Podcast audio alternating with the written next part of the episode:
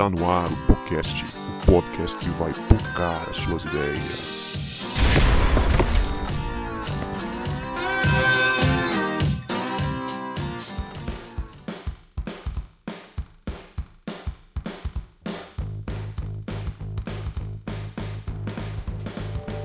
Para você que achava que a gente não voltava, a gente voltou e este é o podcast, o podcast que vai pocar as suas ideias. Meu nome é Guto e eu estou aqui com a Leia, que gosta de orar de madrugada porque ela acredita que a fila é menor.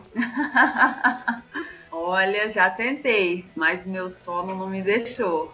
Foi difícil. e aí, pessoal, tudo bem? Aqui é a Leia. Eu tô aqui com o Vini, que tinha preconceito com quem orava de olho aberto até começar a fazer ação de madrugada na rua. Rapaz, essa foi. essa foi verdade. Fala galera, eu sou o Vini e tô aqui com o Guto. Gente, o Guto já orou para ganhar na Mega Sena só para ajudar na igreja. Que crente esse menino, né? Gente, quem nunca? Pô, me fala aí quem nunca. E nós não estamos sozinhos hoje, nós estamos com um convidado de muita elegância aqui com a gente. Nós estamos com o pastor Guilherme Burjac, direto da Espanha, para bater um papo com a gente sobre oração. Burja, se apresenta aí, dá um salve para os nossos ouvintes. Muito legal ter você aqui com a gente. Oh, valeu, Guto. Obrigado a todo mundo. Eu, tô muito feliz de estar aqui com vocês. Me chamo Guilherme Burjac, sou pastor, sou pastor batista, sou goiano do pé rachado. Sei que no Espírito Santo tem futebol e tem campeonato no Espírito Santo, eu sei. Ninguém sabe, mas eu sei. eu tenho um amigo que jogou muito tempo aí, jogou também no Vila Nova, meu Vila Nova tricampeão da Série C, tricampeão brasileiro. É, mas da Série C, mas é campeão brasileiro, desculpa.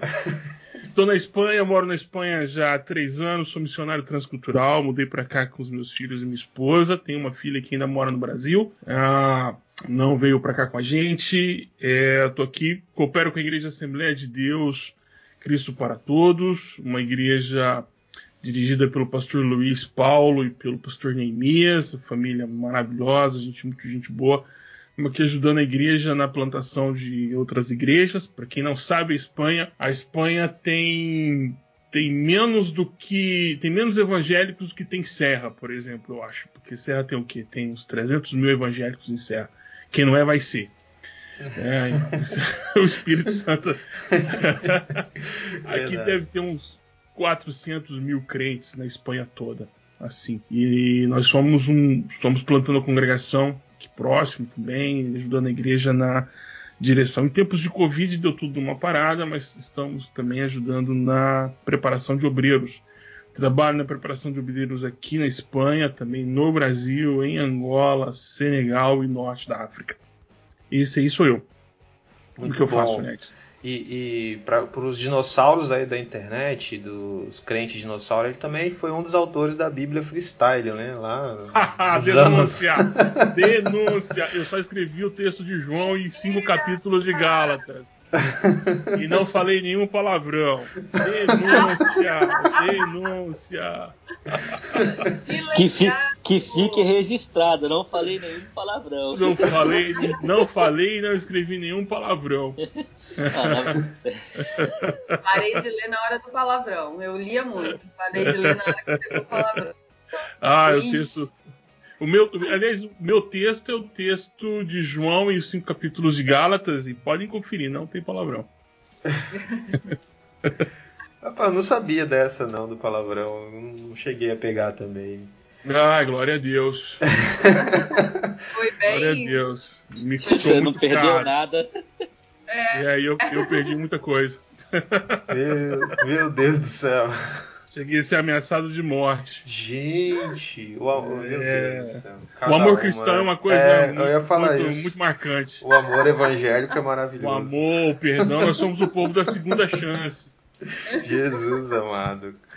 Pois é, Cancelado. foi cancelado, né? Foi cancelado. É. Mas aí você é pastor batista e trabalha numa uma, uma igreja assembleia, então tem muito para nos ensinar sobre oração, né? Porque assembleiano ora mais do que batista. nós Olha, também somos batistas, nós sabemos.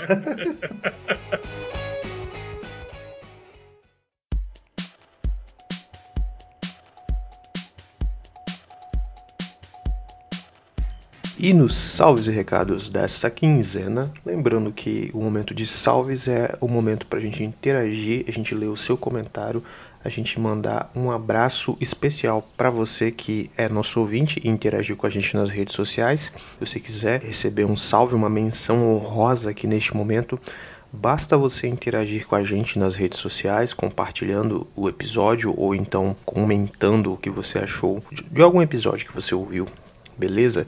E o salve dessa semana vai pro nosso querido amigo Andreike Martins, nosso advogado fiel, que inclusive já participou de dois episódios do podcast, que compartilhou o episódio anterior de especial do Dia da Mulher com a Gabriela Encarmo, Lugar de Mulher é onde ela quiser, que está sensacional. Se você não ouviu, corre lá e ouve, que está imperdível. O episódio que foi mediado pela nossa querida Leia Tassi. E outro salve que eu quero dar é para todo mundo que ouve a gente, mas nunca comentou, nunca compartilhou, nunca interagiu com a gente. Então esse salve é para você. E se você quiser um salve como o do Andrei, basta você fazer como eu falei anteriormente. Interage com a gente lá nas nossas redes sociais. Os recadinhos da quinzena. A gente encerra nossa campanha no Apoia-se agora, dia 28 de março. E se você quiser ser um parceiro do podcast, basta você entrar em apoia-se.se podcast. Também tem lá o nosso Linktree, a nossa, onde tem nossos links de todo o nosso conteúdo. Você pode entrar lá e doar qualquer valor para ajudar a gente para se tornar um parceiro do podcast. E essa ajuda é muito importante porque, por exemplo, esse mês o meu notebook que eu uso para gravar editar, postar todo o conteúdo do podcast deu um problema e eu vou ter que levar ele para manutenção. Né? Então você pode ajudar a gente com esses pequenos e grandes gastos que a gente tem na produção do podcast, tornando um parceiro nosso, doando qualquer valor lá no, no Apoia-se. É muito fácil, você pode entrar lá, você faz um, um, pequeno cadastro, você pode entrar com o Facebook também e pode pagar o boleto através do PicPay. Qualquer valor a partir de dois reais você já ajuda a gente bastante. E se você gosta do nosso conteúdo ou se gostou de algum episódio, compartilha ele com um amigo, manda no grupo de WhatsApp, compartilha nas redes sociais, divulga a gente, é, tudo que a gente gosta, a gente fala bem, a gente divulga, então se você gostou de algo que a gente produziu, compartilha aí que você ajuda bastante no nosso trabalho. E estamos presentes em todas as redes sociais, segue a gente no Instagram, podcast, pocando suas ideias, se inscreva no nosso canal no YouTube, onde a gente também posta lá os episódios com um delay de três dias mais ou menos depois que a gente posta no Spotify, em todas as plataformas. E é isso aí. Ou escolha aí a melhor plataforma que você que você mais se identifica, que você mais gosta. Ouve a gente, compartilha, interaja com a gente. E agora aproveita esse episódio com o Burjac aí, que cara, ele tá de poucas ideias, de estourar seus neurônios aí. E você vai ter que ouvir mais de uma vez. Tem coisa que ele fala ali que você fala que tá muito massa. Valeu, galera. E quem sabe esse mês a gente tem algum episódio extra e fica ligado no feed do podcast. Valeu, abraço.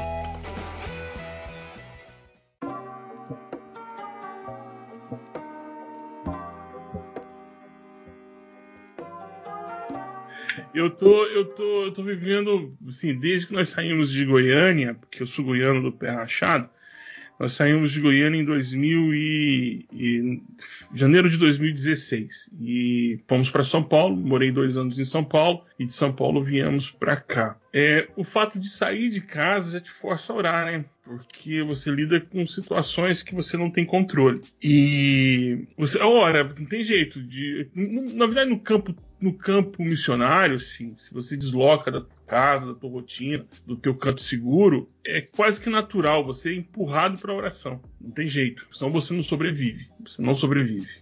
Não só por causa dos ataques do diabo, mas você não sobrevive porque é muito tenso. O deslocamento tudo muda, outra língua, mesmo se você não vai para outra língua, é outro costume, outra rotina, outro outra maneira de viver.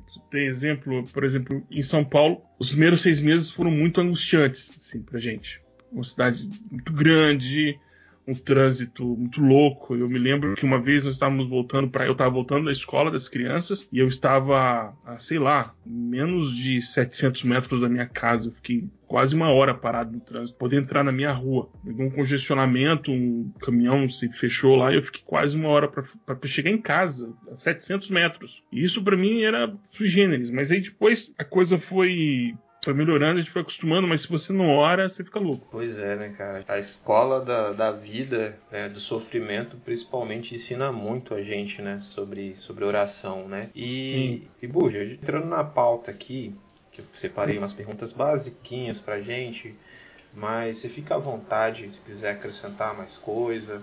Queria que você dissesse pra gente, né, nesse bate-papo, o que, que é a oração? A gente diz tanto, fala tanto que tem que orar e tal, mas o que, que de fato é a oração? Eu gosto muito de uma frase do, do Ariovaldo Ramos, que ele diz que a oração é um lugar que a gente vai, não é algo que a gente faz, é um lugar que a gente vai também. É, isso me ajudou, me ajudou muito a, a, clarear, porque a nossa dificuldade de definir oração vai muito da nossa debilidade, né? Gente com, como ensino na igreja. Por exemplo, eu, eu não sei nadar, eu sei não me afogar. Se alguém me perguntar se eu sei orar, eu olha, eu, eu sei não não orar. Entendeu? Mas a oração mesmo, aquilo que é a, a leitura correta bíblica, é mais passa muito pela experiência do, do fazer. Teologicamente, a oração é, é o momento de culto dos crentes com, com o Pai. É o culto pessoal, né? onde você o, o clama, grita, chora, se expõe. Mas a nossa alma católica, ela, a católica apostólica romana, né, que insistiu e está dentro do nosso do nosso conviver, a gente não não repete palavras, mas a gente a gente ora de uma forma que não passaria numa avaliação do, do Enem, de redação do Enem. É, a nossa prática de oração ela difere muito do que a Bíblia ensina como oração. Escrevem tanto sobre oração. Eu sou da época que tinha um livrinho que chamava Oração de Jabes, que ela alarga minhas tendas, é o protótipo da teologia da prosperidade, né? A oração para poder ter coisas. Eu vejo muita oração como, como uma insistência com Deus para poder ter, ter ou possuir alguma coisa, quando na verdade a oração é um lugar que a gente vai para se encontrar com Deus. É essa definição do Ari e eu, eu concordo com ela. Bom, eu acho, né, que, que é isso. Muito bacana essa, essa definição né, do Ari, né? Um lugar que a gente vai. Confesso que eu, que eu não conhecia ela, né? Eu já tinha ouvido ele falando sobre oração algumas uhum. vezes e foi muito, foi muito edificante, né? Muito bacana. Agora tem uma pergunta aqui que na hum. verdade eu vou adiantar que é uma pergunta que, que um dos ouvintes escreveu pra gente lá no Instagram. Né? É, se Deus sabe de tudo, então por que que a gente deve orar? Porque você não sabe. Muito bom. Porque é, é, isso, no imaginário coletivo, oração é sempre uma postura de clemência, de pedir. É como se fosse uma relação com a divindade, uma relação quase que pagã com a divindade. Então eu preciso acender alguma coisa, eu preciso pôr alguma coisa, eu preciso me sacrificar de alguma forma, e não uma relação paterna e filial, de pai e filho. Por isso que esse tipo de pergunta aparece, né? E aparece sempre, porque ah, você está com um problema, não, hora que vai, ô irmão, ora por mim, ô irmão, faz isso, não, não, vamos orar sobre esse tema como se a oração fosse uma chave que abre algum lugar. Não. A gente erra muito por não saber o que é igreja. A gente erra muito por não, não, não saber a nossa identidade. A gente erra muito. Porque quando a gente define a nossa identidade, todo o restante fica claro. Por exemplo, eu não sou, eu não sou qualquer pessoa. Nós não somos qualquer pessoa. Nós somos a igreja do Cristo. Nós somos a igreja e por ser igreja, nós temos uma identidade, nós somos identidade que nos identifica. E com o que, que eu sou identificado? Sou identificado como filho de Deus, porque ele me gerou por meio do, do fogo e da água. Eu fui gerado de novo, agora eu sou uma nova criatura em Cristo Jesus. Sendo uma nova criatura, Paulo diz que eu ganhei uma filiação e fui adotado como filho. Então podemos chamar ele de Aba, de Aba Pai. O que a Ana Paula Valadão aí pertinho de vocês lá em Belo Horizonte gosta de chamar de papaizinho. É, mas como a minha filiação é agora sou filho, a minha relação com ele é a mesma que Jesus. Jesus é apresentado por João, por João como unigênito de Deus, mas no desenvolver da história, sacrifício e ressurreição, Jesus se torna o primogênito. Então ele não é mais unigênito, agora ele, ele é o primeiro de muitos. E ele foi o primeiro e nós somos agora a, a, da, sua, da sua mesma semente, não mais a semente de Adão, mas a sua semente nós somos chamados filhos. E que isso, o que, que isso representa no frigir dos ovos em relação à oração? Porque a oração não é mais um elemento de, de, de adoração a um Deus que está no monte ou um Deus que se reserva ao templo. Porque o templo, na, na ideia do, do, da religião judaica, de onde nós saímos, é a união, o templo é, o, é a reunião do, do céu e a terra, no mesmo lugar. Então, tanto é que o tabernáculo tem desenhos que representam o jardim. Quer dizer, é a presença do Deus na terra. Jesus é esse tabernáculo e nós estamos guardados dentro dele. Então, como nós estamos guardados dentro dele, nós não temos como não orar, nós não temos como não estar na presença de Deus, pelo menos os filhos e filhas. Então, essa relação não é mais uma relação do ponto de vista de que eu tenho uma vida e aí essa vida precisa fazer sentido como se fosse dividida entre vida cristã e minha vida secular. Vamos dividir a vida nesses dois aspectos. Aí, a oração parece que é essa ponte que faz entre a minha vida secular e a minha vida espiritual. Só que não existe esses dois departamentos, só existe um departamento, sua vida, e a sua vida não é mais sua, mas a de Cristo que vive em você. Sendo assim, os nossos pedidos de oração, que é o que boa parte das pessoas fazem, não é para não, não é resolver o nosso problema do cotidiano.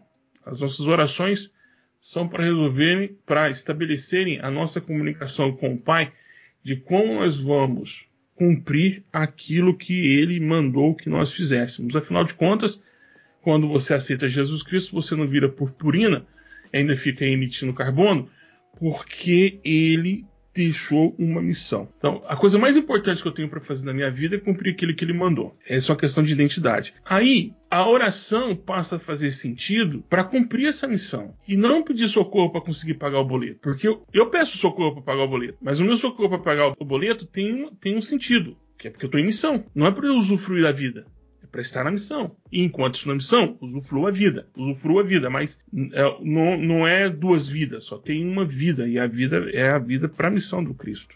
Então por isso que às vezes a gente pergunta assim: se Deus já sabe o que eu preciso, já sabe de todas as coisas, por que eu oro? Ou talvez você precise orar mais, porque quem não está sabendo é você. Né? Por isso a resposta é sim.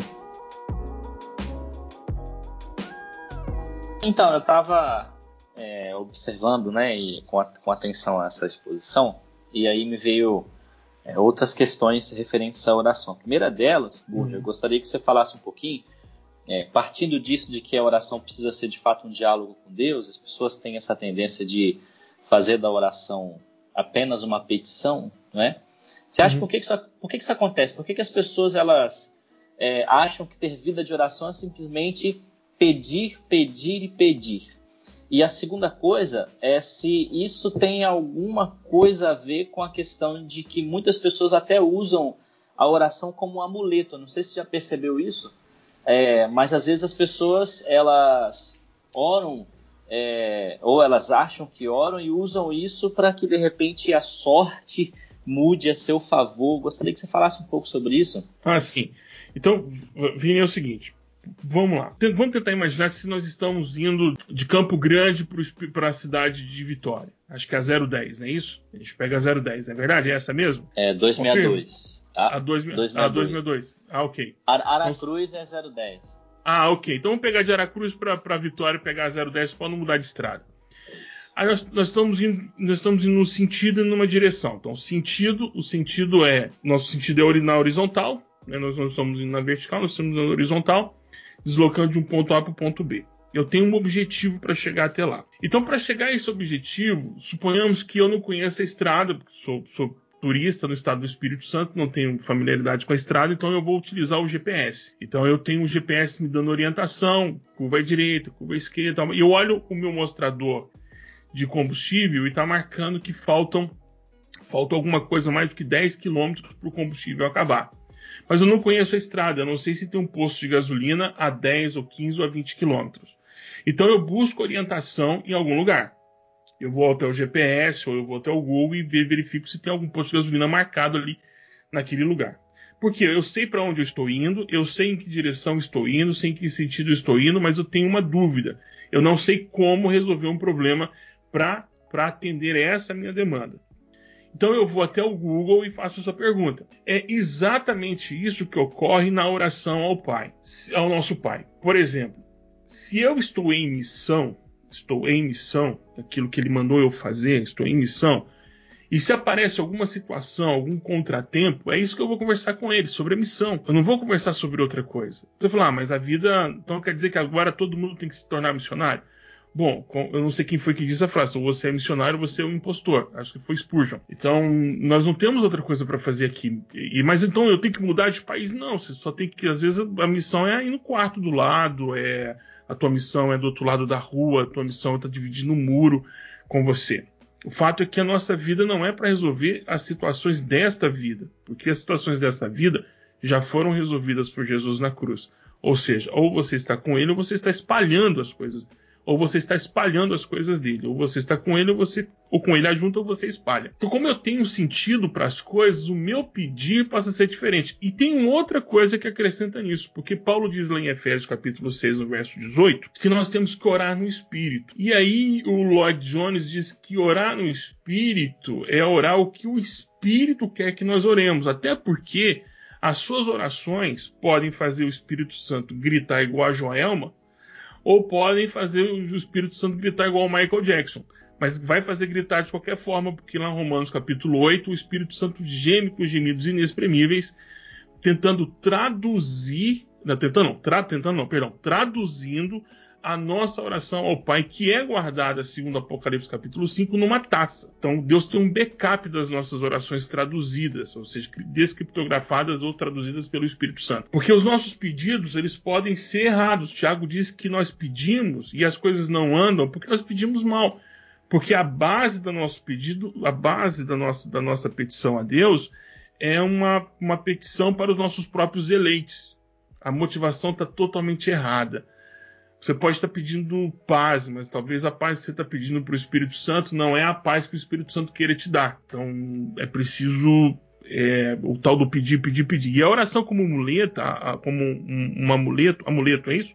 Ou muleta? Eu, eu, anotei aqui amuleto. É isso mesmo, Vini? Isso, isso amuleto. Ah, então, que é, faz, faz, parte da nossa tradição, da nossa tradição romana, né? A católica romana, que por mais que nós não tenhamos nascido, eu, eu, eu sou de back, background católico, mas tem muita gente que não é. Mas nós acabamos incorporando dentro do nosso, do nosso jeito de nossa cultura de oração a oração como uma prática que não tem sentido. É como, sei lá, mandar mensagem no Facebook. Você não sabe quem vai ouvir, quem não vai, se vai ouvir, se alguém vai responder ou não, porque não, não nasceu de uma relação, entende? Não nasceu de uma relação. Quando Moisés chega na sarça ardente, porque ele está curioso, no capítulo 3 de Êxodo, quando ele se aproxima, ele se aproxima porque ele é um egípcio, ele é, ele é de herança, ele é, é de nacionalidade hebreia, mas ele é um egípcio de criação. A cultura dele toda é egípcia. Então ele está acostumado com essas coisas acontecendo no Egito esse tipo de, de magia, esse tipo de paranauê, para ele não é estranho. E, e, a reação dele não é a reação de curvar. Se ele fala, o que está acontecendo ali? Já vi isso acontecendo em algum outro lugar. Ele chega curioso na sarça ardente. Mas quando ele chega na sarça ardente, o Deus Todo-Poderoso se apresenta. Moisés, ó, calma lá, vai devagar, parceiro, porque o lugar onde você está pisando é solo sagrado. Então tira as sandálias. E aí Deus estabelece para ele uma liturgia. Fala para ele de uma liturgia. E quando Deus se apresenta para ele, aí ele então sai do estado de curiosidade e vai para o estado de reverência. Mas o estado de reverência só veio para Moisés depois que ele experimentou a relação. Ou seja, Deus se manifesta ele conclui que aquilo é muito maior do que ele estava pensando e se posiciona em estado de reverência, assim como Pedro. Pedro, lá em Lucas capítulo 5, Jesus diz para ele assim: vai pescar. Lá do outro lado tem peixe. Ele fala: ok, você é mestre, é rabi, você está sabendo que sabe das coisas. E foi. Mas quando ele volta, ele se joga, depois que a pesca acontece, ele se lança diante de Jesus de joelhos e pede: Aparte de mim, porque sou pecador. Então Pedro estabelece uma relação, uma liturgia ali. Por quê? Porque agora ele sabe com quem que ele está se relacionando. Então as orações saem desse aspecto de amuleto quando você tem uma relação com Deus, quando você tem uma experiência com Deus. E não estou falando experiência no sentido é, do conhecimento cognitivo a respeito de Deus, porque eu tive professores muito bons de teologia na, na, no meu mestrado que eram ateus. Então não é o conhecimento bíblico que te faz mais próximo de Deus, mas as suas experiências profundas e às vezes algumas inexplicáveis com o próprio Deus é que vão sair desse aspecto do amuleto ou apenas o o cumprir tabela, né? Que é o que a gente vê muita gente fazendo. Alguns irmãos que, que não sei se isso acontece na igreja de vocês, mas eu vi isso muitas vezes acontecer enquanto pastor. Irmãos que vocês já sabiam como eles começam as orações e como que eles terminam as orações. Até os cagoetes, né? Então, Pai, então, Pai, então, Pai. Assim, Senhor, então, Senhor. A gente já sabe até os cagoetes. Sabe quando ele vai terminar, como ele termina a oração quanto tempo demora, porque é. já virou. Eu lembrei de, de uma igreja que eu era, quando eu era adolescente, dos cultos de oração de meio de semana, né? Que todo mundo orava igual, era a mesma, usavam as mesmas palavras, né? E era interessante, né? E a impressão que fica ouvindo o Burja falar agora é que ninguém de fato estava orando, né? Porque estava muito nessa é, zona do, do amuleto, do, enfim, de pedir e pouco do deleite, né? E eu, eu brinco com algum. Lá, lá, na, lá na igreja, né? Quando tinha culto dos adolescentes, a gente pregava, eu, eu sempre chamava atenção, o ensinando da escola bíblica, para a oração de uma senhora que tem lá. Eu dizia assim: parece que ela aprendeu ou viveu uma coisa que a gente ainda não aprendeu. né? Que o jeito que ela ora é diferente, o jeito que ela fala com Deus é diferente, né? Então, é, quando você ver alguém que tem intimidade com Deus orando, não essa intimidade dessa, dessa voz pomposa da oração, né? igual nessa minha primeira igreja que todo mundo orava igual, mas igual dessa senhora, você sabe que essa pessoa tem uma profundidade na relação, né? que ela entendeu alguma coisa que a gente não entendeu ainda. Exatamente, ela foi num lugar que a gente ainda não foi. A gente vê muito, muitas orações diferentes. Né? Aquele estereótipo que a gente tem, né, da irmã, do coque, das tias do círculo de oração, né? Não, pede a ela. É um grande amuleto também, né? Pede o pastor, que a oração do pastor chega mais rápido. Pede as irmãs do, do círculo de oração, que chega mais rápido também. Como se a gente não pudesse chegar. É o que Sim. vocês estão falando, né? A gente ainda não chegou nesse lugar e acha que elas já chegaram.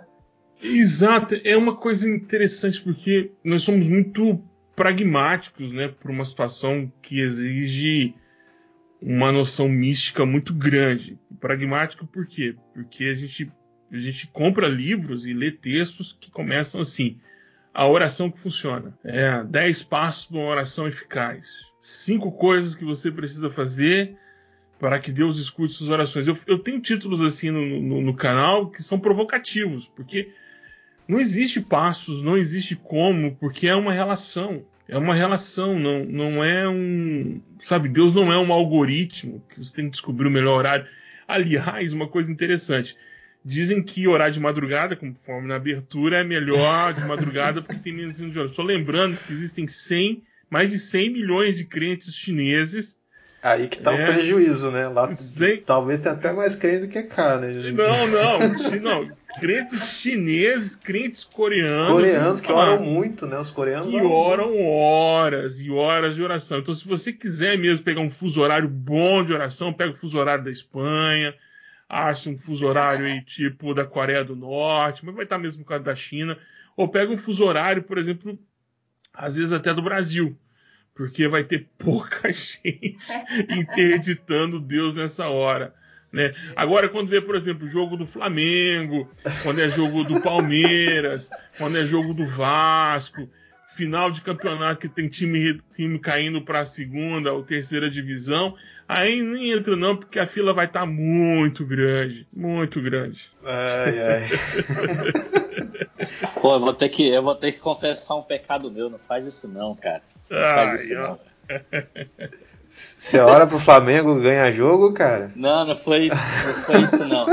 Eu, eu tava no Maracanã numa final de campeonato e naquele aquele jogo difícil, né? aquele- Aquela situação complicada, rapaz. Aí eu não aguentei, não. Virei pro céu e falei assim: oh, meu Deus, não é nem por mim, não. Quero pedir pro Senhor, mas pelo meu irmão que tá comigo aqui, que ele nunca viu esse time ser campeão. Ajuda a gente aí. Deu certo, cara. O time foi campeão. Não é por mim, não, é por mim não, senhor, é pelo meu irmão. eu tô pedindo não é nem por mim, não. É pelo meu irmão. Eu já vi esse time ser campeão, mas meu irmão Mas ainda eu queria, não. eu queria ver você fazendo isso pro Vasco.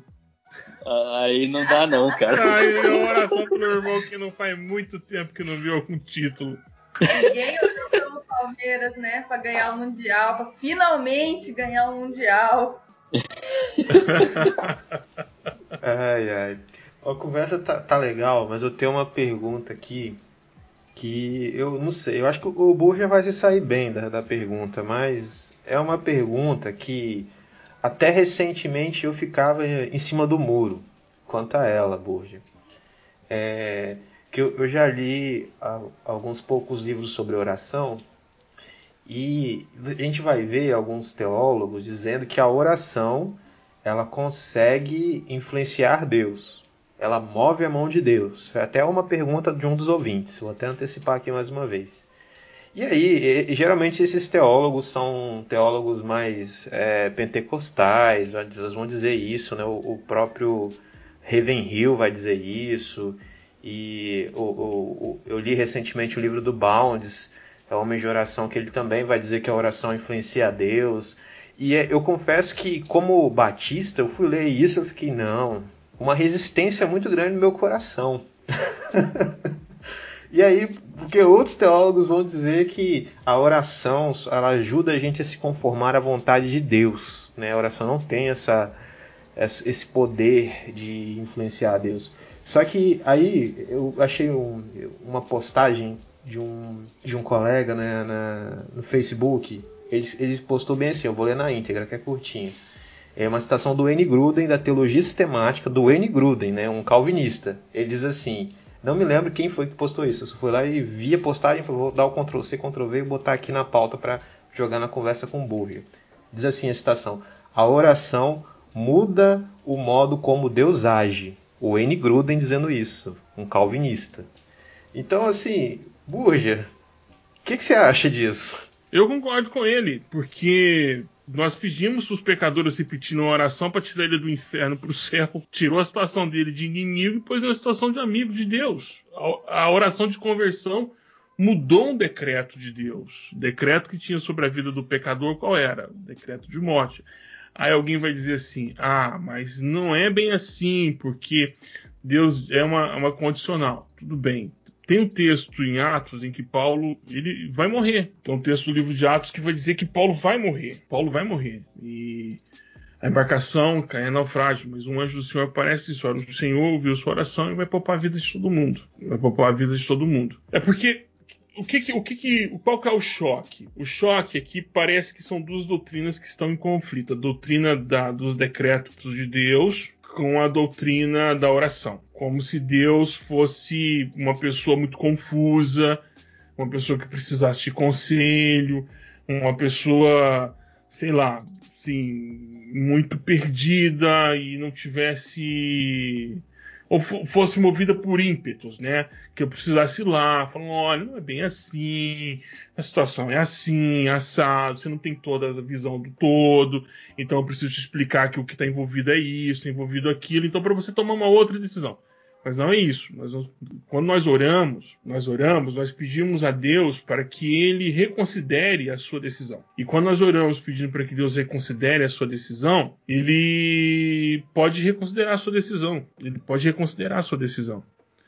Senhor, eu preciso que o Senhor não destrua totalmente a cidade de Sodoma e Gomorra. Não, não, eu tô decidido, vou, vou matar todo mundo. Me dá um bom motivo, né? Me dê um bom motivo. Ao fundo surge a música do Tim Maia, dê motivos. Mas aí Abraão diz: Olha, não quero falar para não ficar parecendo que eu tô orando por mim, né? Para que o Flamengo seja campeão. 50 pessoas, 10 pessoas, 5 pessoas. Pô, Deus, salva Ló, que é meu sobrinho, por favor, e a família dele. E aí o sobrinho foi salvo, né? O sobrinho de, de, de Abraão foi salvo.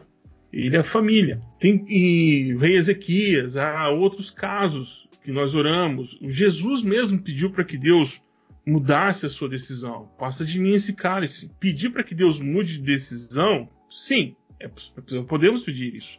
Pedimos mais vida, pedir para que essa pessoa não morra, pedir para que essa embarcação não, não, não naufrage, não naufrague, nós podemos pedir um monte de coisa para Deus. Nós podemos pedir. Agora, se ele vai atender, é ele. Então, ele é a única pessoa que pode dizer no universo para si mesmo: muda, muda, vai mudar? Eu não vou mudar. Porque ele quis. Porque ele decidiu.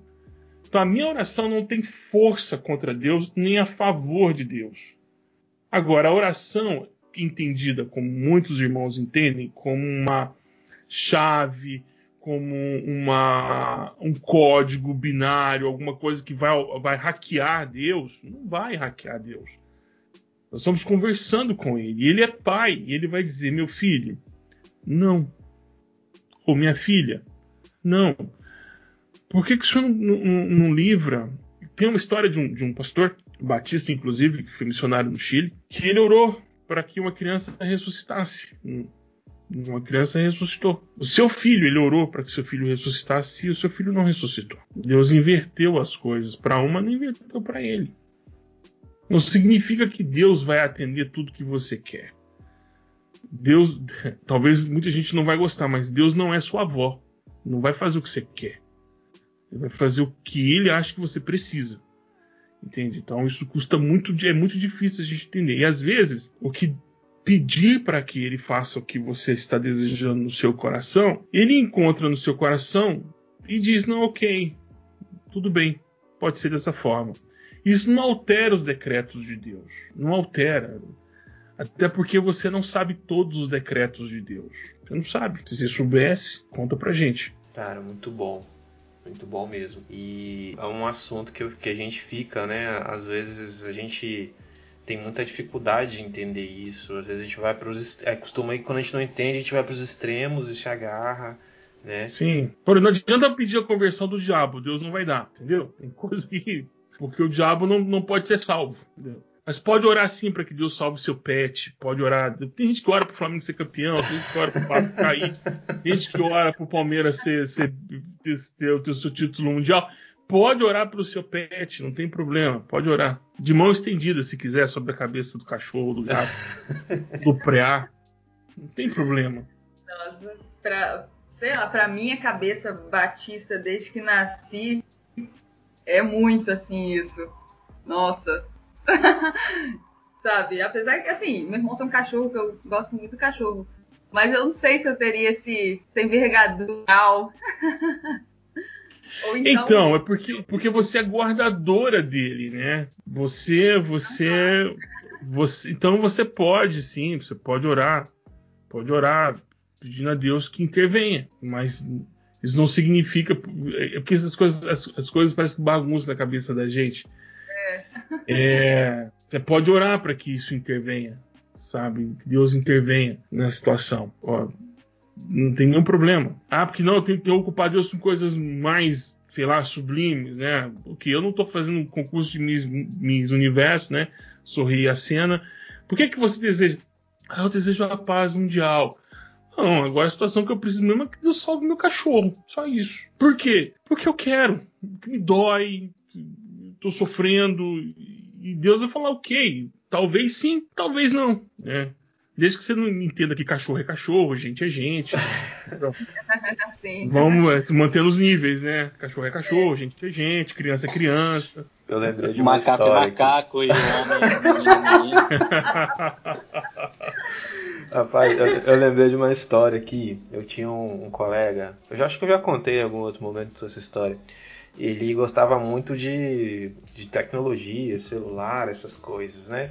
E assim, é, ele, o nível dele de, de gostar tanto disso era de juntar o seu salário para cada seis meses comprar o celular top que é lançado, né? Aquele celular carão, top, topzão. E aí, um dia, ele estava é, voltando para casa, né, do, do trabalho, e dois, dois meninos, dois é, meninos do ônibus roubaram o celular dele, né, e, e foi embora com o celular dele. Aí ele veio me perguntar, sabia que, que, eu, que eu sou pastor, né? Aí no trabalho ele chegou e perguntou: é, Você acha certo eu fazer campanha ou jejum para o meu celular, para ter meu celular de volta, né? Aí eu virei para ele e falei assim, olha, eu acho que Deus tem coisas mais importantes a fazer. Deus está mais preocupado com outras coisas do que com o nosso celular. Ai, meu Deus do céu. Eu sei que nunca mais ele me perguntou algo desse sentido, assim. Ah, tá, Tadinho. tá doendo, né? Tadinho, mas era tá a dor legítima dele, né? Era importante para ele. É, tá doendo. Você gastou dinheiro aquilo que não é pão, mas tudo bem. É. Uma coisa é que a gente, a gente tem que. A gente tem que aprender tanto a respeito da nossa relação com o pai, porque qual é o deleite, né? Prazer não é não, não foi proibido por Deus. Desfrutar das coisas não, não é proibido. E as nossas carências, que aí a gente precisa entender, teologia é sempre bom, né? O pessoal não gosta, mas é sempre bom. É que Deus fez tudo, fez o ser humano, né? o homem e a mulher, de forma. fez perfeitamente. Mas ele não nos fez perfeitos. Adão e Eva não eram perfeitos. Eles foram feitos de forma perfeita, porque Deus é perfeito. Mas nós temos carências. Deus nos criou seres interdependentes.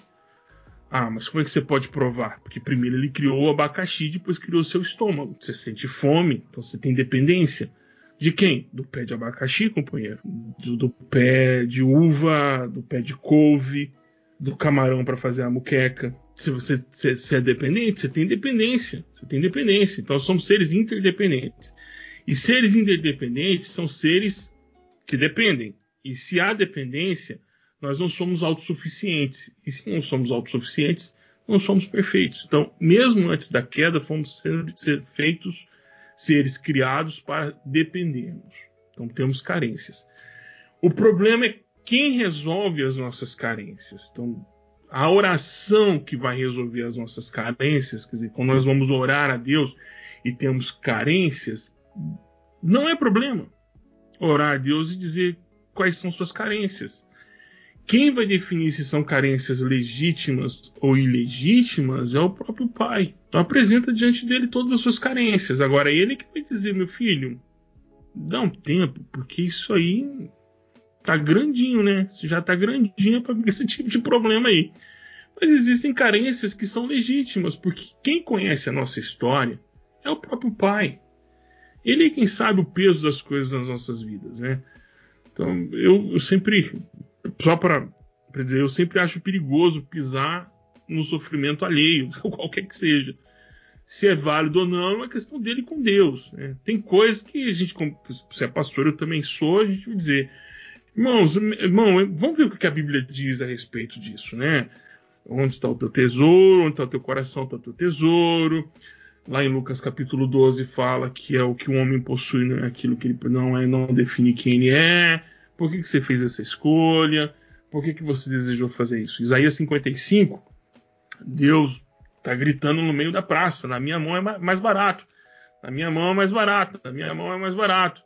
E aí você, ele pergunta: por que, que vocês estão comprando é, coisas que não saciam fome, gastando dinheiro naquilo que não, não supre suas necessidades. De repente, o irmão quer um iPhone 12, mas por que você quer um iPhone 12? Não, porque eu sou produtor de conteúdo digital e um iPhone 12 resolve meu problema. Edita, gravo, faço um monte de porcaria com ele, resolvo todos os meus problemas, não preciso comprar um laptop, câmera, pá.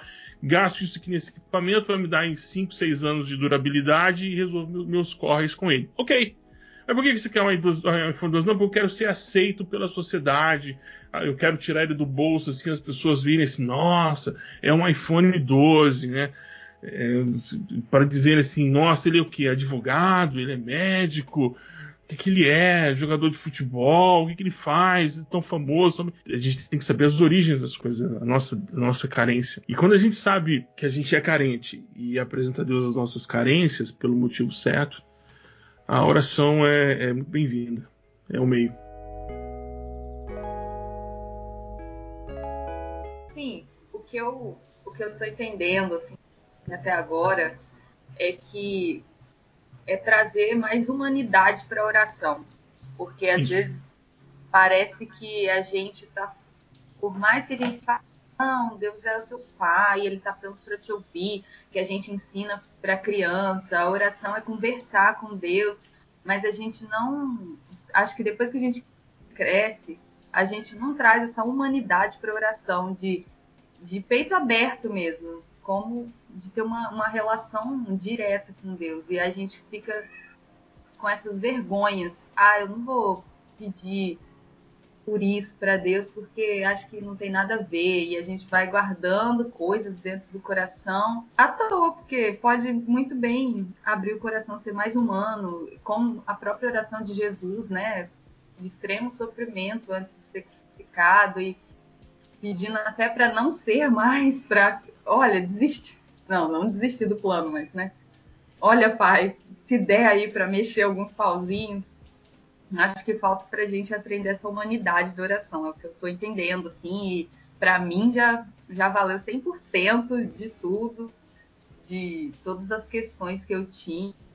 Até eu participei da enquete lado do Instagram e mandei essa história de será que tem mesmo essa oração que não passa do teto?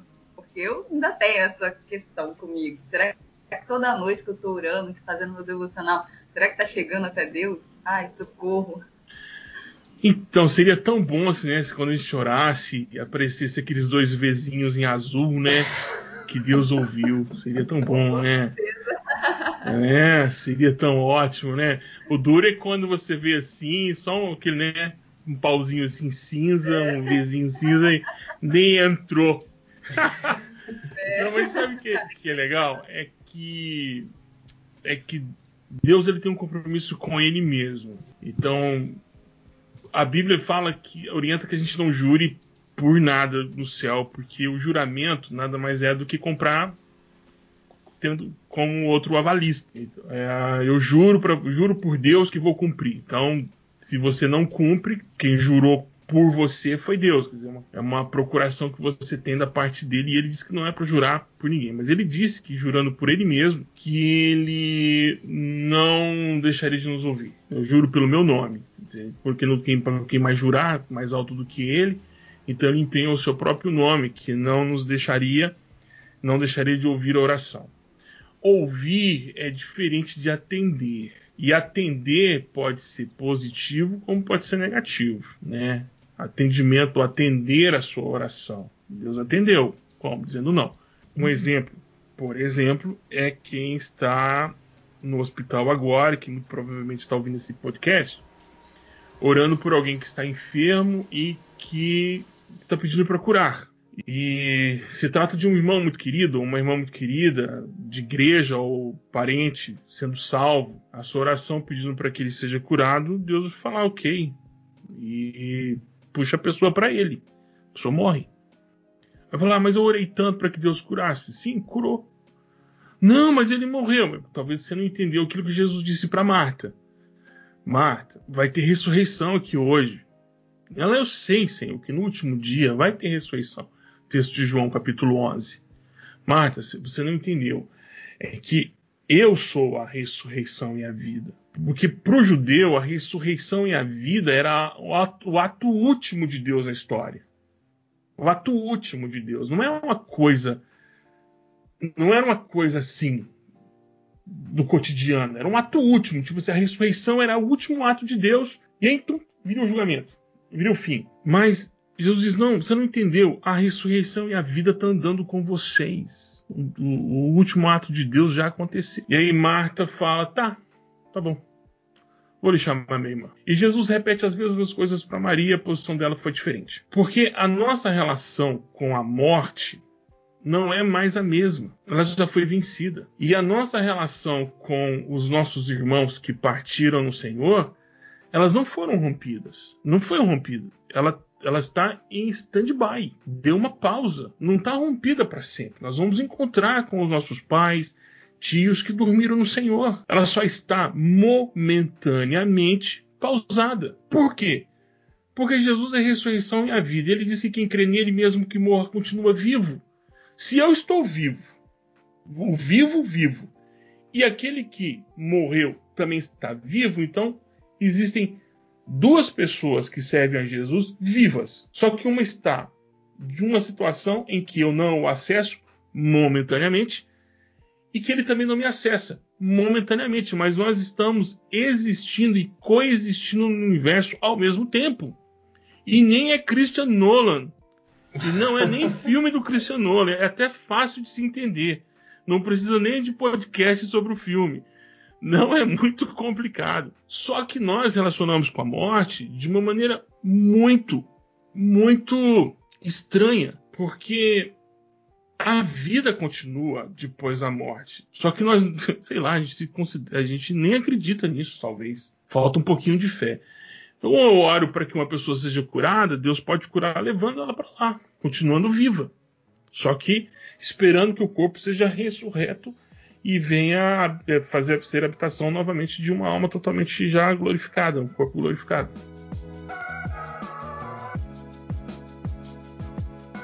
Muito bom, sensacional. O Burge até já respondeu outra pergunta aí do, dos ouvintes. Olha aí, ó. Do, do Peterson, que ele perguntou o que significa ter uma oração atendida. Então, já queimamos mais uma pergunta dos ouvintes aí. é. Já já a gente vai para mais perguntas dos ouvintes. É, a minha última pergunta aqui da pauta, Burja, é bem prática.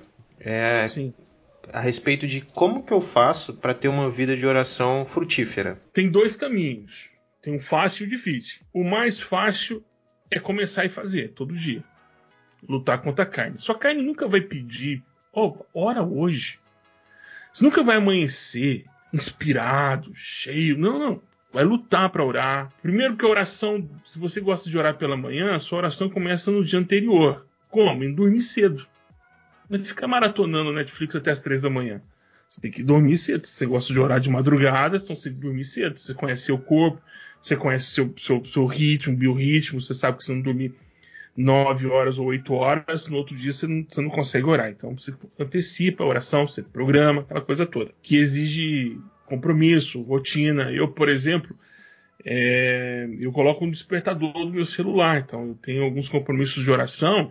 Então a, o despertador do celular toca aqui, fala hora de orar pelo irmão tal. Aí eu paro e vou orar pelo irmão tal. Oração de intercessão tem o meu momento que eu, é, eu exijo, né? Eu exijo de mim, isso é uma luta, uma luta pessoal, em que eu não começo a fazer absolutamente nada do meu trabalho, do meu cotidiano aqui, sem antes fazer minha leitura bíblica e sem antes fazer ter meu tempo de oração. Uma coisa que também desmistificou da minha cabeça é a questão da oração, é, porque existe o culto e existe a devocional devocional não é culto. Devocional é um momento que você presta devoção a Deus, né? E você, você pode fazer isso de várias formas. Lendo a Bíblia, orando, mas o culto a Deus, prestação de culto a Deus, ele pode ser feito também de forma pessoal. Então eu, eu separo esse sábado, por exemplo, por uma hora é o tempo que eu tenho para cultuar a Deus. Mas todos os dias eu faço a minha devocional. Leio o texto, eu oro, falo com Deus, o dia todo, às vezes, orando, orando orações intermitentes, né? Às vezes eu, eu oro por um irmão, oro por uma irmã, tem uma lista de irmãos no WhatsApp que eu oro. Esse é o jeito mais, esse é o jeito, esse é o jeito mais difícil, que é socar a carne, é bater nela para que ela possa se, se comprometer a ter uma rotina. A outra é, sei lá, pedindo uma doença. De preferência terminal bem mais desagradável essa aí. É, Meu Deus. Aí você vai orar mesmo. Você vai ser empurrado por oração todo dia. Mas É, é, é mais fácil. é verdade, quando a pessoa tá doente ou passando por uma- alguma dificuldade física assim, ela, ela se converte, né? Eu sei disso, de experiência própria. Teve uma, teve, teve, tinha um aluno numa, na faculdade onde eu dava aula que um dia me perguntou: ah, fazer uma campanha de oração na igreja, mas vai pouca gente. É praticamente o culto cotonete, né? Só os irmãos de cabeça branca que aparecem. Não aparece mais ninguém, ninguém vai lá, aquela coisa toda. Aí ele falou: qual que é o. O que eu tenho que fazer? Eu falei: eu dei esses dois caminhos. O primeiro é abrir a porta e avisar pros irmãos, vem orar. É. A outra é falar: ah, pede um, sei lá, uma doença terminal pra alguém aí, preferência você pra não comprometer ninguém. E faz relógio de oração, sabe? A pessoa faz relógio de oração, faz jejum, faz campanha. As pessoas hum, vão, sim, vão impor mãos, vai movimentar, abrir grupo de WhatsApp, as pessoas vão começar a orar no grupo de WhatsApp. Bom, pede uma motivação aí, uma motivação extra pra Deus, né? Muito bom. Só que eu não Gente, quero, pelo amor não de Deus, quero não pede a essa. dois, não, faz a um, é mais difícil, mas é bem melhor. Pelo amor de Deus. Não quero essa motivação de oração, não. Deus me livre. Nem eu. Agora, vocês têm mais pergunta aí, ô, ô, Leia e Vinícius? Eu só tô aqui absorvendo tudo quietinho. Tá totalmente excelente. Oh, Deus é Tá bom. muito bom mesmo. Então, eu vou pro aquele momento é, Marília Gabriela com as perguntas curtas dos ouvintes aqui. Né? Ele já Ok. respondeu. Bola. Ba- Bate bola aqui. Né? Já respondeu ah, o, que é, o que é ter uma oração atendida. Já respondeu a pergunta da Jéssica também, né? O quebrantado coração move a mão de Deus. É, ela falou, ela citou a música aqui, né? Sim. para aquela pergunta lá atrás de como a oração é, influencia Deus. Ah, aí a pergunta da, da Leia também, que o Buja já respondeu: existe oração que não passa do teto? E ah, tem uma pergunta aqui que é meio. Eu vou ler e você tira a sua conclusão. Oração de um dono da funerária para que o negócio prospere pode ser atendida? Pode. Não, pode.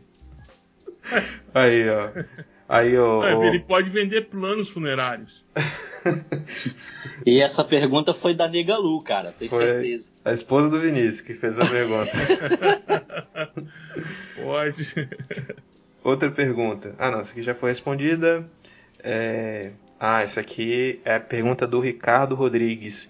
Como orar a palavra? Ah, é uma boa pergunta. Não dá pra responder de bate-pronto, porque Então fica à vontade. é uma, é uma coisa que nós devíamos voltar a fazer. Tem, tem um livro, é, Orando a Bíblia.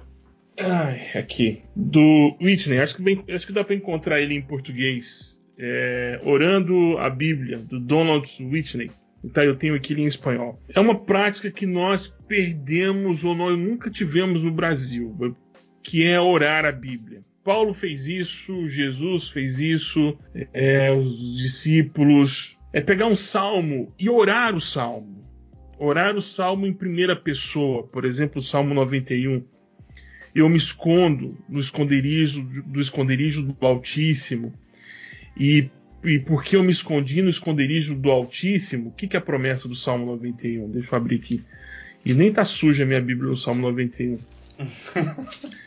E aqui, "Ah, eu habito no abrigo do, do Altíssimo e encontro descanso à sombra do meu do Todo-Poderoso. É isso eu declaro a respeito do Senhor. Ele é meu refúgio, meu lugar seguro, ele é meu Deus e nele eu confio. Pois ele me livrou de armadilhas da vida e me protege de doenças mortais. Ele cobre com suas penas e me abriga sob as suas asas, e a sua fidelidade é armadura e proteção. Não tenho medo dos terrores da noite, nem da flecha é, é, que voa durante o dia. Orar os salmos são orações. São orações. Há outras orações que estão dentro do texto bíblico. Tem as orações de Moisés: Senhor, não vá. Se o Senhor for embora, eu não vou, não vou cuidar desse povo. As orações de a oração de Jacó: Não saia sem antes de me abençoar. Existem orações que estão no texto bíblico que são orações que Deus ouviu e permitiu o registro. Por que, que a gente não pode orar a palavra? Orar o Salmo 23, estou dizendo Salmos, orar o livro de Provérbios, orar as palavras de Jesus, não tem nenhum problema. É dele a autoria e ele não vai, não vai cobrar royalties. Pode falar à vontade. Não é o YouTube que vai derrubar o seu canal. Você colocou lá alguma coisa de alguém. Muito bom, muito bom. Agora tem uma pergunta que é da Gabi, lá de Bento Ferreira. Ela pergunta qual é o limite da intimidade em nossa fala com Deus. Né? A gente pode falar tudo, ou, ou talvez aquela intimidade demais. E aí, Buja, o que, que, você acha? Então, depende. Dá pra falar palavrão, existe... pô? ah, então, então, tem, tem palavrões que os crentes falam que são palavrões, né? Por exemplo, esse menino é uma bênção, né? Essa criança é uma bênção. Que a gente, na verdade, queria dizer outra coisa, porque as palavras são uma, mas a intenção é outra. Mas é, é uma coisa interessante, porque a oração congregacional, a oração congregacional é, é uma coisa, e a oração íntima ou, ou de pequenos grupos são outras coisas, é outra coisa. Então, por exemplo, é, vou falar uma coisa aqui. Você está com uma enfermidade. É, suponhamos que você está com, sei lá. Ninguém fala dela, né? Está com hemorroidas. E aí, só você sabe, ou quem já passou por isso, sabe o tanto que isso é incômodo. Eu ainda não sei. Mas a pessoa vai dizer para Deus o que está ruim. Eu não tem como ficar falando isso num culto congregacional. Pensa, culto de domingo à noite. Queria pedir para a irmã Maria, por gentileza, faça as suas orações. Irmã, tem algum pedido? Tenho, pastor, minhas hemorroidas. E tá difícil. E começa a dar detalhes. E ela dá detalhe da pamonha com pimenta que ela comeu. E que a pimenta estava muito boa quando entrou, mas não deixou saudades quando saiu. E aí ela entra em desespero e vai falando, chora. E as lágrimas escorrem por dois motivos: porque ela está emocionada e porque está doendo. Então, não dá não dá para fazer isso de forma congregacional, mas na intimidade, dentro da casa dela, ela pode dar os nomes e sobrenomes do que ela está passando. Até porque Deus não terceirizou para o diabo essa parte do nosso corpo para ele construir. Né? Não, não, não, terceirizou. Foi ele que fez, ele desenhou, ele planejou. E ele vai te ouvir. Então a intimidade. Agora, num culto congregacional, eu diria assim: depende. Porque em algumas igrejas o, o tecladista te conduz na oração, né? Lá menor, Dó menor, Ré menor. E aí você vai no ritmo dele, né? Ele vai indo, tal. Então, no ministério Hans Zimmer de, de intercessão. Então, Tava fundindo música com fundo. Aí o papaizinho, papaizinho, papaizinho, papó, papai, papai, papai, papai, papai, papai. Se na sua congregação está tudo bem, amém. No culto congregacional, é legal você conduzir os irmãos juntos com você, né? Porque tem orações que fica difícil dizer amém, porque tem coisas que o irmão tá falando que eu não concordo, né? Que eu falo assim, eu não vou falar amém. Eu vou junto. E dependendo da oração, algumas pessoas no primeiro minuto oram com você, no segundo oram por você e no terceiro já estão orando contra você. Então, depende. Agora, na sua intimidade com Deus, é até bom que seja íntimo. E, e em, em eu pensei numa questão aqui também sobre os pronomes com Deus, né? Se hum. tem alguma coisa a ver, né? Essa intimidade Orar na é. Almeida, é isso? Almeida Revista e Corrigida? Não, é, tipo assim, ah, se a gente pode falar você, mano, véi, com Deus, né? Porque assim, pra mim, às vezes é. Eu não consigo, me trava. Mas tem gente que ora assim, né? Aí acho que isso também entra no nível dessa pergunta, né? Esse nível de intimidade. Um dia me perguntaram sobre Bom Dia Espírito Santo, sobre o livro. Aí eu vi, pai, como é que eu vou falar mal de um livro do cara que toma café com Deus? É. Posso, eu sou louco. Mas, sei lá, de repente a pessoa tem uma intimidade com Deus que eu não tenho, mas os nomes na Bíblia têm um sentido, né? Quando Deus se apresenta de uma forma assim vogal, que o, e o judeu não, o judeu não pronuncia, ele é apresentado de uma forma. Quando Jesus ora e diz Pai, que aí há uma quebra do protocolo, sabe? Você não chama Deus de pai. Você não chama Deus de Abba. Abba se chama seu pai carnal. Deus é o Yahvé. que você não pode falar o nome dele, nem pode pronunciar. E, você, e quando você pronuncia, você, você, tem que fazer com muito cuidado. Mas Jesus vem e quebra o protocolo, chama ele de pai. E essa quebra de protocolo de Jesus chamando ele de pai é... dá problema. Mas eu não posso medir, por exemplo, que tem muita gente também que faz, tipo assim, para ser descolado. Porque a vida de intimidade dele com Deus é uma droga. A gente sabe disso, dá para ver. Você vê, você vê, consegue ver nitidamente. Tem gente que não tem como esconder a vida bagunçada que ela tem com Deus. E aí a pessoa não está engajada em nada com Deus, Deus não está engajada em nada em missão, em, com nada, não põe a mão no bolso para nada, não, não se envolve com nada, e aí no culto, do nada, ele fala: E aí, cara?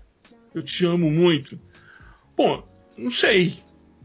Não sei. Eu sei que quanto mais íntimo eu fico de Deus, mais medroso eu me torno. Mais medroso diante da santidade de Deus. Eu me sinto reconfortado, me sinto agraciado com a sua presença, mas quando eu olho para o lado e vejo anjos que se dobram diante dele, o universo que se dobra diante dele, todas as seres e criaturas se prostam diante dele.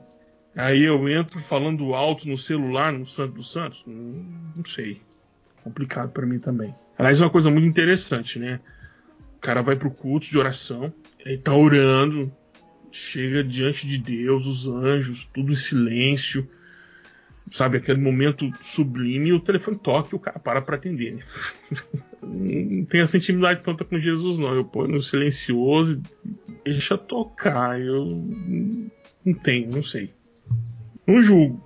Eu não sei qual é a intimidade da pessoa com ele, né? Às vezes falou, não, não, é meu chegado, fica tranquilo, tá de boa. Mas é. Deus falar, eu, eu. Eu fui criado assim de um jeito que é melhor você sentar lá fora e ser convidado para entrar do que você já chegar, entendeu? Como se fosse um amigo íntimo da, da família. Então, não sai chegando abre na porta da geladeira na casa de ninguém. Tem a última pergunta aqui, que por acaso é do Vinícius. Sim. Ele pergunta: Eu posso namorar alguém não cristão, crendo que minha oração irá convertê-lo? Como pastor, o Vinícius deve responder muito essa pergunta ah, lá, por isso que ele está fazendo aqui. o tempo todo. Então, é, a minha posição é, é, a seguinte. Então, o casamento é uma situação para o hoje. Então, é, ele não define sua posição no céu, sua posição de ir ou não ao céu. Porque Jesus diz que isso é uma coisa dada aos homens para espelhar a Trindade. A família é o espelho da Trindade. Nossa imagem e semelhança se completa na comunidade que é a família. Bom, de, levando em consideração então esse ponto de vista que é para agora, no que que interfere? Bom, quando me perguntam sobre esse tema, geralmente não são pessoas que estão indo para Jocum, não são pessoas que estão indo para um campo transcultural, nem gente que está envolvida com missões urbanas, missões dentro, gente ativa na comunidade, porque ele sabe, ele sabe e ela sabe que alguns alguns relacionamentos serão âncoras, não no sentido de apoio, mas no sentido de frear o desenvolvimento daquilo que está fazendo. Se alguma coisa vai atrapalhar você na missão, cai fora. E não é só o casamento, não, não é só namoro, não. É emprego, é dinheiro, é, vou falar uma coisa que muita gente vai achar um escândalo. Né? O curso superior, é o serviço, é, passar no concurso público no serviço federal, passar no concurso da Petrobras, é, ser contratado pelo Elon Musk, que seja. Se alguma coisa vai atrapalhar você fazer aquilo que Jesus mandou você fazer, se alguma coisa vai, não faça. É cilado. Nem tudo de bom na sua vida procede do céu. Nem tudo que é bom na sua vida procede do céu. Nem tudo. A única coisa que é boa, que sempre procede do céu, é Deus. Mas nem tudo de bom acontece na sua vida é, é, tem procedência divina. Não é assim. Não, esse, esse maquineísmo não é assim. Então, ponto de vista é: vai atrapalhar a missão? Não se envolva. Nem com namoro, nem, nem com pessoas não cristãs, no sentido para namoro, casamento. Porque atrapalha. Atrapalha. Paulo mesmo diz que o casamento atrapalha. É, não estou falando para não casar, pelo amor de Deus, casem-se e multipliquem-se. Mas, ah, mas, Paulo fala em 1 Coríntios 7, olha, porque isso atrapalha, a sua, a, o seu foco muda e a maneira como você vai desenvolver também muda. Se, se estivéssemos falando de uma nação como a Espanha, com poucos cristãos evangélicos, eu diria, coisa que é um pouco mais complicada. Mas nós estamos falando de vitória no Espírito Santo, nós estamos falando do Espírito Santo, nós estamos falando da região sudoeste, que tem, sei lá, um cristão a cada centímetro cúbico, um crente a cada centímetro cúbico. Crentes bons, aí, não, aí, aí é mais difícil, né? Infelizmente, gente decente, serva de Jesus Cristo, que ora, é mais difícil. Mas se vai atrapalhar o seu objetivo, nem namore com o irmão da igreja. Você tem, Deus te chamou para exercer alguma atividade no reino de Deus que exige mobilidade. Barco logo. Não casa com funcionário público, minha irmã. Não casa com uma funcionária pública, minha irmã. Meu irmão com a minha irmã. Minha irmã com meu irmão. Deixa bem claro, né? Não case, porque vai dar problema. Vai atrapalhar a missão. Vai atrapalhar o que Deus chamou para você fazer. Muito bom, gente. Eu confesso que imagino que também deve ser a sensação de vocês que não foi uma pauta que a gente gravou, né? foi uma conversa que edificou a gente, né? Eu saio edificado, uhum. né? Daquela, daqueles encontros que abre uma janelinha na alma e, e refrigera, reaquece o coração, uhum. né? Buja, obrigado por ter gastado, investido esse tempo com a gente aqui. Já está quase dando, dando 10 horas aí na Espanha, né? Sim. Muito bom mesmo. Muito feliz, obrigado pela oportunidade que vocês me deram de participar e de cooperar de alguma forma com a igreja. Muito bom, cara, sensacional.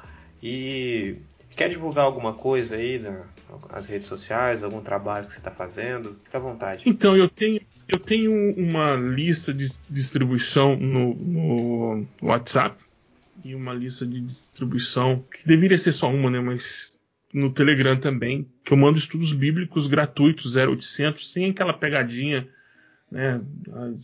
Veja agora, se você quiser uma mentoria particular, e aí, não, sem isso, é sempre gratuito, porque tem irmãos e irmãs do Brasil, igrejas do Brasil, que também de Portugal e Espanha, que cooperam com a nossa vida aqui. Eu vivo exclusivamente das ofertas das irmãs e dos irmãos e eu devolvo servindo a igreja de Jesus. Então, se você quer receber estudos bíblicos, né, o link acho que posso passar para vocês. É só acessar, é só me mandar um oi, me manda os estudos bíblicos, já te aciona na nossa lista de transmissão e você passa a receber semanalmente. E, e, e uma vez por mês eu coleto pedidos de oração. Deus tem me tem sido tem sido prazeroso interceder pela vida das pessoas.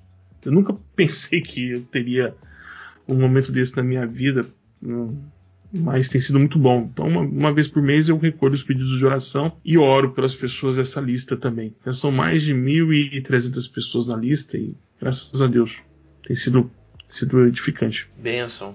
E, e também você é missionário, né? Como é que faz para a pessoa que quer ser mantenedor, abençoar a sua vida com uma oferta? Como é que faz? Eu não sei se foi Deus ou se foi o diabo que inventou o Pix, mas muito obrigado.